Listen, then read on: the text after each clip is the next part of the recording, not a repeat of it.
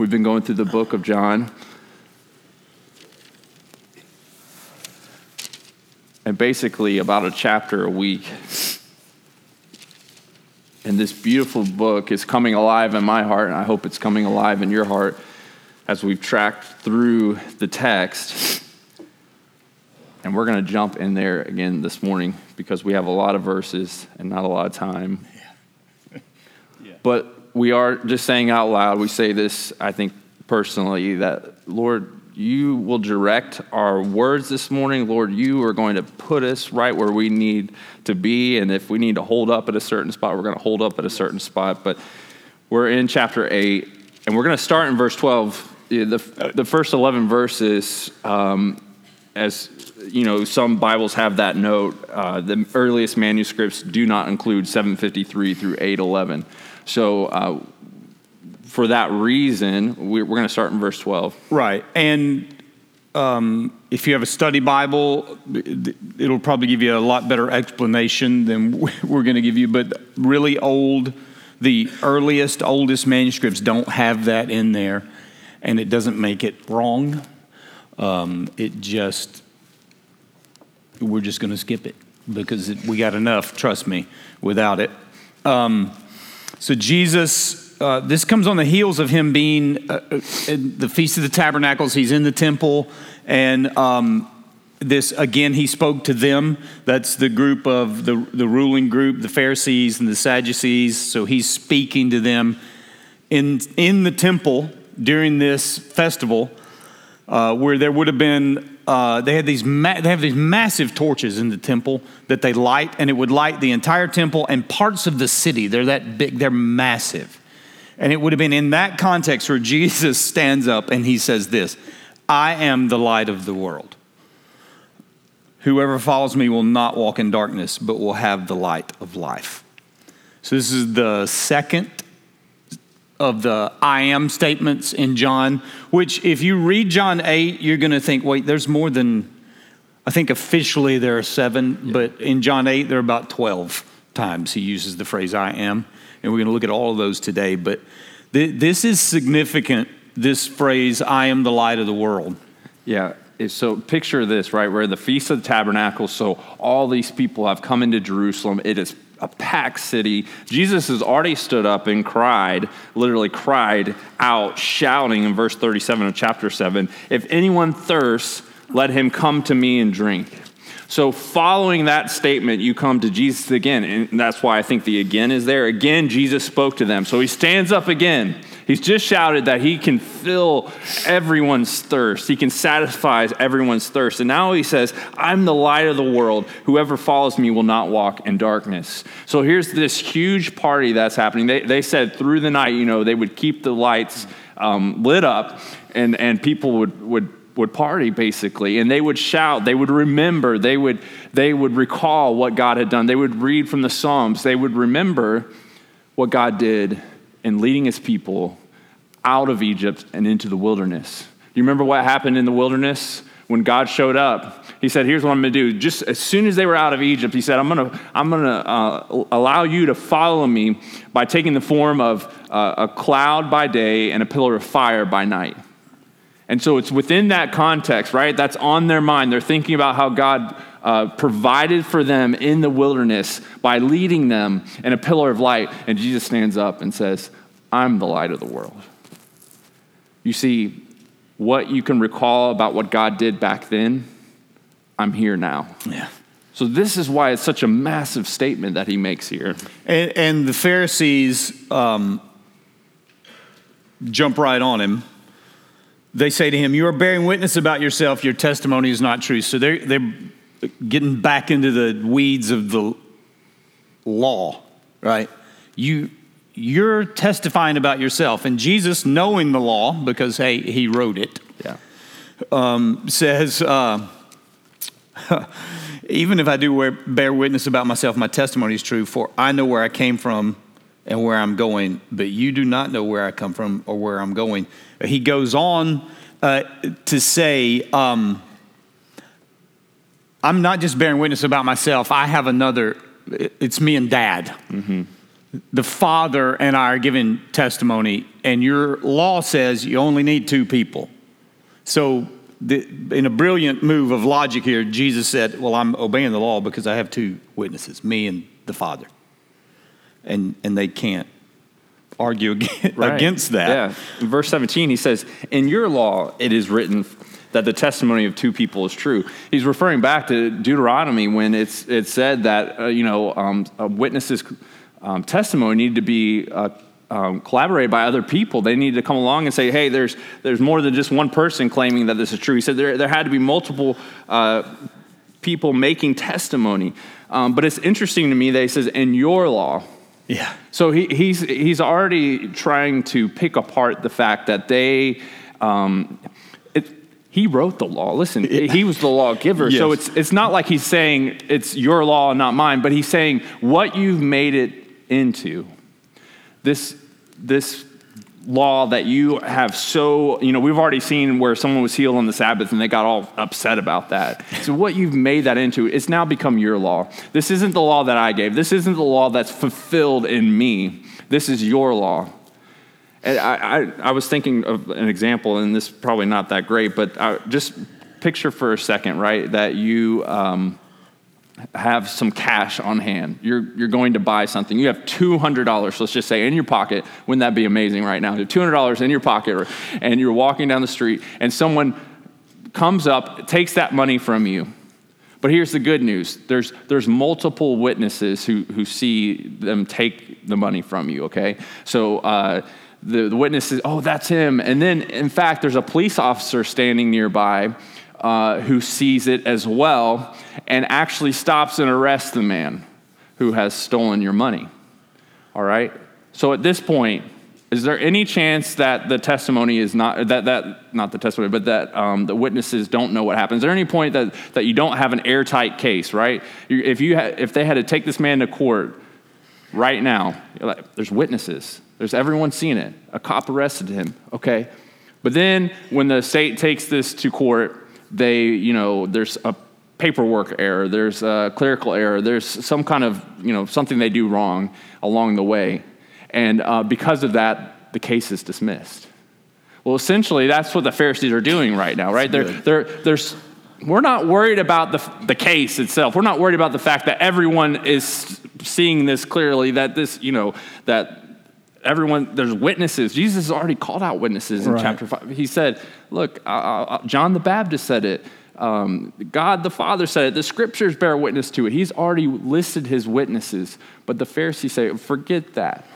What we're worried about are, you know, have you, um, have you done all the little details to, to make your case?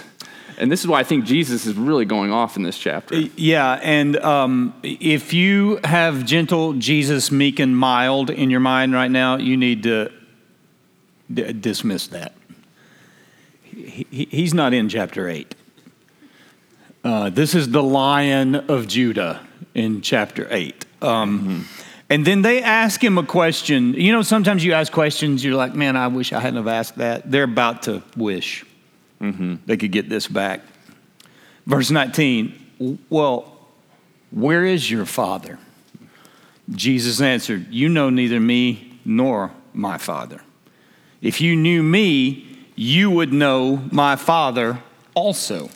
So Jesus is making a declaration right there that if you want to know the Father, you got to go through me and know me. You can't know the Father if you don't know Jesus. Mm-hmm. When he spoke in the treasury, he also taught in the temple, but no one arrested him because his hour had not yet come. So he's making statements that you're going to see their reaction in a moment. I He's- think John adds that in there, you know, and he wasn't arrested. He has to like say the reasons he's not arrested Yeah. right now is because his hour's not come because he should be. They, like the point at that moment, Yeah. they've got enough to arrest him right, there. Yeah. So he says to them, to them again. Now remember, this came up last week. I'm going away. You're going to seek me. He adds this phrase this week, and you will die in your sin. Where I'm going, you cannot come. So the Jews said, Will he kill himself since he says, Where I'm going, you cannot come? there, there, there's a lot of confusion in their mind about what he's talking about here. He's talking about his, um, he's going to the cross. That's going to come up again in this chapter very soon. He's going to the cross and to pay for sin. We can't follow him there. We can't pay the penalty. And they totally misunderstand what's going on there. Uh, and he continues to answer their question Where is your father? Um, you, you cannot come. You're from below. I'm from above. You are of this world. I am not of this world. I told you that you would die in your sins, for unless you believe that I am He, mm-hmm. you will die in your sins. Jesus makes there, there's a little I am He. What is who is the He? What is He saying there? Yeah, yeah. So you have to have the background. Here is this I am statement that we've we've kind of dealt with here and there through the Gospel of John, but Jesus clearly is it, well, I guess he makes it the most clear when we get to the end of this chapter. We'll get there in a second. But he is clearly referencing back to what happens in Exodus chapter 3. If you know the story of Moses, uh, you know, uh, God calls out Moses. You remember the burning bush story where Moses comes up, the, bur- the bush is full of flames, but it's not burning up, and God shows up. He's in that fire. And um, speaking of light of the world, you have the fire there. Yeah. But um, you, and Moses uh, gets in this conversation, and God says, "I'm sending you." And, Mo, and Moses says, "Well, if you're going to send me, what's your name?" When that, when you know my people, when the Israelites ask, "Who are you? What's what's your name?" And he says, "I am who I am." That's his answer. I am who I am. And this name has carried through, you know, all of Israel's history that the God in which they serve and love and know is I am. And so Jesus stands up and he says, Unless, right? Unless you believe that I am He, you will surely die in your sins. Uh, listen to Isaiah 43. You are my witnesses, declares the Lord, and my servant whom I have chosen, that you may know, that you may know, and listen to this, and believe me, and understand that I am He. Before me, no God was formed nor shall there be any after me. I am the Lord, and besides me there is no Savior. I declared and saved and proclaimed when there was no strange God among you, and you are my witnesses, declares the Lord, and I am God. And henceforth I am He. There is none who can deliver from my hand. I work, and who can turn it back? So this is a big statement that Jesus is making. And and they miss it again. Well, who are you? Jesus said to them, Just what I have been telling you from the beginning. So Jesus is basically saying the same thing he said from the bush I am who I have always been. Mm-hmm. And, and I, I've been telling you since I came on the scene, that my story hasn't changed. I am the Lamb of God who takes away the sin of the world. Uh, but you, they're missing it. Um, but look at what he says in verse 28. They did not, verse 27, they did not understand he'd been speaking to them about the Father. So Jesus said to them, When you have lifted up the Son of Man, that's a reference to his crucifixion, then you will know that I am he. Think about that. The clearest picture of the glory of Jesus mm-hmm. is his crucifixion. And Jesus is saying, You're going to know that what I'm saying is true and that I've come from the Father and that I've obeyed the Father when you lift me up on a Roman cross to die. John already used that language in chapter 3 with Nicodemus, where he said, Surely the Son of Man will be lifted up as a serpent in the wilderness was lifted up, so must the Son of Man. And so it's astounding that he's saying, The moment you'll know that I'm God is the moment when I'm being executed as a criminal uh. on a cross. Isn't that amazing? So Jesus, wait, we got a question? I have a question for you. Uh-oh. In verse 21, it's saying that we can seek after Jesus and still die in our sins. How is that fair? Verse 24 seems to contradict that. Wow, you're just going to throw that out. There you go. Man. Well, that's, that's a fair question. Um, can I hear it again? Yep. So verse 21 says, So he said to them, I'm going away and you will seek me. So he's saying, you know, they, they're going to come after him, but, Right. but you're going to die in your sin. Then verse 24 says something similar, but it sounds a little different. I told you that you would die in your sins, for unless you believe that I am he, you will die in your sins. So here's, here's what's going on. We've been talking about this Yeah. all week, actually. Chapter 8, this is what Jesus is doing. He's run into the building and said, The building is on fire.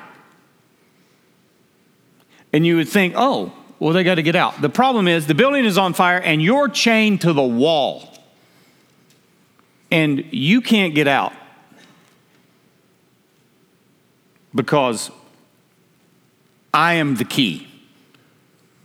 If you want to get out, you just have to acknowledge I am the key and you can get out. That, that's, that's what's going on here. And what Jesus is saying is, and the Pharisees have refused to acknowledge, first of all, that the building's on fire and that they're chained to the wall and can't get out, mm-hmm. or that Jesus is the key, the only way out of a building that's on fire that they're chained to. That, that's what, I hope that worked. Mm-hmm. That's what's going on in chapter 8. And, and it doesn't seem fair, but Jesus has said from the beginning if anyone acknowledges that I've come from the Father and you understand you can't get yourself out of this burning building by keeping your laws or being born in a certain group of people, if anyone will say that, then you can, you can come. But, but, but there is a, there's a way of seeking Jesus that you miss him completely. There's a way of seeking God that you miss him completely. And the Pharisees have done that. In fact, I mean, we're, about, we're about to get into that. He's at verse Go 30, ahead. it says, As he was saying these things, many believed in him. Okay, great. This is working. They're listening, they're hearing. It sounds like they're believing. But then it, it changes tones here. In verse 31, it says, So Jesus said to the Jews who had believed him, If you abide in my word, you are truly my disciples, and you will know the truth, and the truth will set you free. They answered him, We are the offspring of Abraham, and we've never been enslaved to anyone. How is it that you say you will become free? Jesus answered them, Truly, truly, I say to you, everyone who practices sin is a slave to sin. The slave does not remain in the house forever, the son remains forever. So if the son sets you free, you will be free indeed. I know that you are the offspring of Abraham, yet you seek to kill me because my word finds no place in you. I speak what I have seen with my father, and you do what you have heard from your father. So it sounds like they're believing, but then Jesus is saying, No, um, look, you're still not getting this. Yeah. And then he brings the father issue back up. Remember, I told you they were going to regret asking this question. I've seen with what I've seen with my father, and you do what you have heard from your father. Now, they have just mentioned Abraham's offspring, right? So 39, they bring it up again. Well, we are Abraham's, Abraham is our father. Jesus said to him, If you were Abraham's children, you'd be doing the works Abraham did. But now you seek to kill me, a man who has told you the truth that I heard from God. This is not what Abraham did. Um, you're doing the works your father did. They said to him, We were not born of sexual immorality. Now, that is an outright jab at Jesus' birth. Um, verse 44. Right, we got we got to get to this.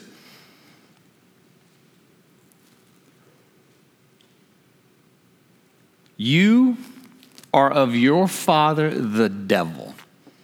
Now, he is saying this in the temple to the teachers of the law, the Pharisees.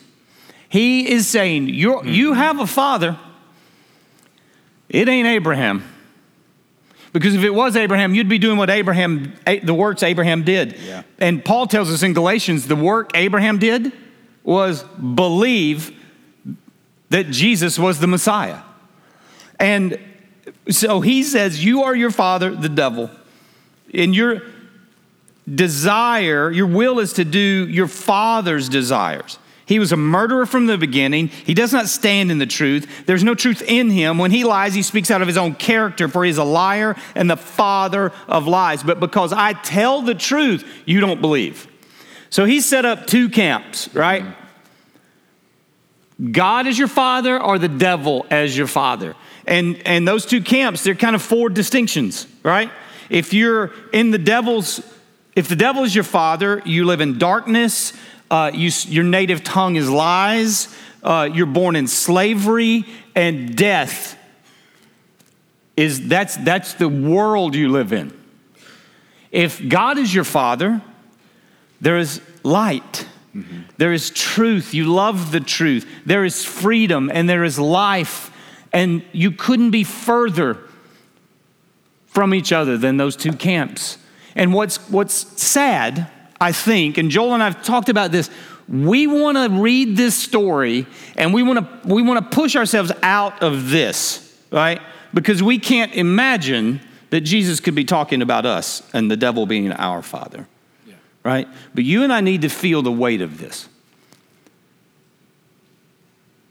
If you don't know Jesus the way Jesus is telling the Pharisees they need to know him here, then you're in their camp. There's, there's no middle ground here. You're of your father, the devil, or God is your father through Jesus. Mm-hmm. And we, we can't we can't dive into this story and let it hit us like the sledgehammer it is mm-hmm. by standing at a distance from it, trying to go, oh, well, those guys. Because we are those guys, right? We, are, we were enemies of the cross apart from Jesus moving yeah. on our heart and our life. Yeah. I mean, imagine your whole life, what you've spent, this this ideology that you have gained and, and practiced and learned and everything you know, your identity is wrapped up in where the Pharisees are right now. And someone comes and says, everything, and eh, it's all wrong. Everything you've learned, everything you're, you're going after, it's wrong. And, and not only is it wrong, but it's just completely off base. You, you think it's taking you towards God, and in fact, it's taking you the total opposite direction. And I, don't, I, I mean, we need to sit back and say, could, could that be us? Could we yeah. have bought into things that aren't true, that aren't biblical, that aren't what Jesus is saying, that aren't the truth? Um, because it's only in the truth the truth is Jesus. When he says, yeah. you know, the truth will set you free, uh, is not speaking of, you know, this, uh, like, you know, some learning a bunch of rules knowledge. and laws, yeah. which is what they they had that. Yeah, it's it's you have to believe in the truth. When Jesus, you know, later says, "I am the way, the truth, and the life," you have to believe in me, and that's when you'll be set free. There's a good question here that somebody texted in that you know they say that they're not enslaved uh, They've never, never been enslaved. Been enslaved. Yeah. But in fact, the, the very celebration of uh, the Feast of Tabernacles is a celebration of their freedom from slavery as they, you know,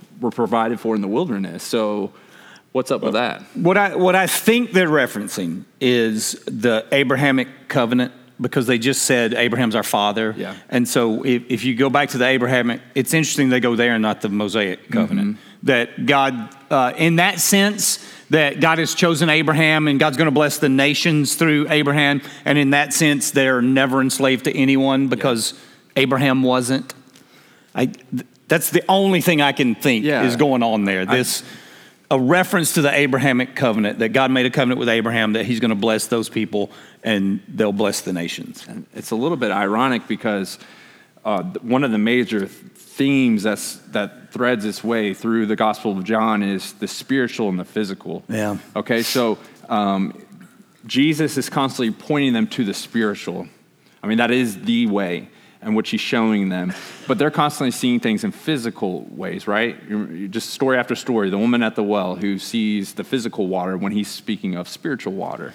Uh, and so the one time Here's the one time where they want to take it spiritual. Yeah. They want to say, well, we've never been enslaved. Well, of course they've been enslaved, you know, in, in a, Everybody that's run across them has enslaved them. and essentially right now, you know, they're held captive by the Romans. It's just like right now, as they speak, they're uh, in some ways slaves to uh, the Romans. And so that's ridiculous. So the one time they want to take it spiritual, yeah.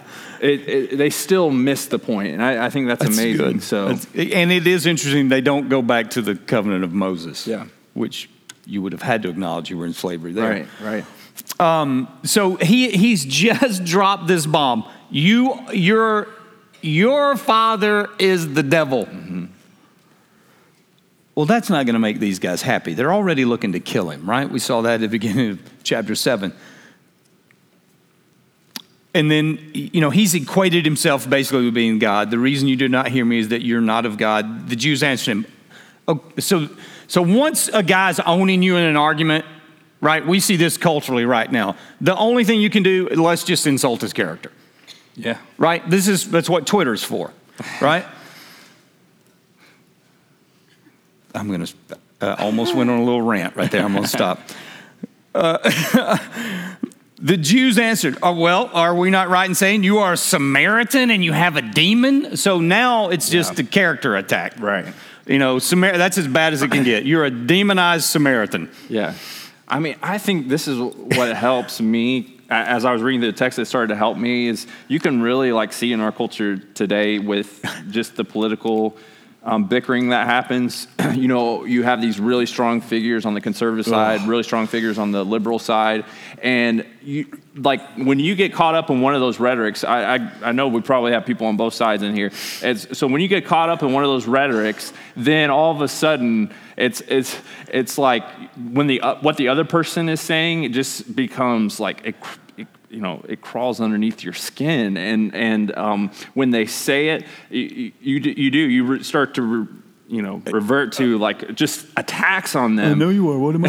and I mean, you go, you go like eighth grade boy Yeah. at some point. and that but that's where the again the, Jesus is bringing down their entire world. Yeah. That's what we have to remember. And again, he doesn't just do it to them, he does it to us. He brings down our entire world. Yeah. Like he wants to crush everything in us uh, to show us that really he's the only way to freedom. And, and he just ups the ante. They insult him, and he goes, Well, I do not have a demon. I honor my father. You brought up dad, so we're going to keep going back to dad. Yeah. yeah. I honor my father. You dishonor me. I do not seek my own glory. There is one who seeks it, and he is the judge. Truly, truly, I say to you, if anyone keeps my word, he will never see death. Well, now you, the Pharisees are going, well, now you're just being silly. Now we know you have a demon. Abraham died, as did the prophets. Yet you say, if anyone keeps my word, he'll never taste death. Are you greater than our father Abraham? Jesus answered, If I glorify, myself, my glory is nothing. It is my Father who glorifies me, of whom you say he is our God. My Father, who you say is our God, but you have not known him, I know him. If I were to say that I do not know him, I would be a liar like you. But I do know him, and I keep his word. Your father Abraham rejoiced that he would see my day. He saw it and was glad. So, so they're like they're losing their minds at this point. Well, you you're not even 50. and have you seen Abraham? Jesus said to them, Truly, truly, I say to you, before Abraham was, I am. Who's your daddy? And we chuckle at that. That's, that's what he's saying. Before your dad Abraham was, I am. Mm-hmm. And what they heard out of that I am was the, was the voice of God that Moses heard from the burning bush. You tell them I am is coming to set them free. And Jesus is saying to these religious blinded legalists, I've been around before Abraham. I was around before stars. I am. And they pick up stones to throw at him. But Jesus hid himself and went out of the temple. So at the end of John 8, this is what you are left with. You are in one of two camps. You have, a, you have a father. It's either the devil or it is God. And you have a choice. You can throw stones or you can throw yourself at his feet mm. and worship him. That's it. There's no middle ground. And Jesus does not leave middle ground.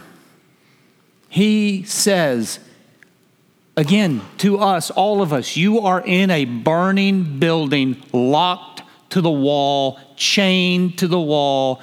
I am the key. If you'll just acknowledge that, I'll set you free from everything that's holding you back. So we're, we're going to close this morning, and we want to give you an opportunity to respond to that truth. It's impossible to cover everything that's in John 8. It's impossible. So we're going to ask the, the band to come, and we're going to sing as a response to the, to the reality that we, we have an opportunity to claim God as our Father. That's, what John, that's one of the reasons John wrote the book so that you believe Jesus is the Messiah, and that in believing that, you would have life. John chapter 1 says he gives uh, the right to us to become children of God. So today, the invitation is on the table for you to move from being a child of darkness to a child of the light. Let me pray for us, and then we're going to sing.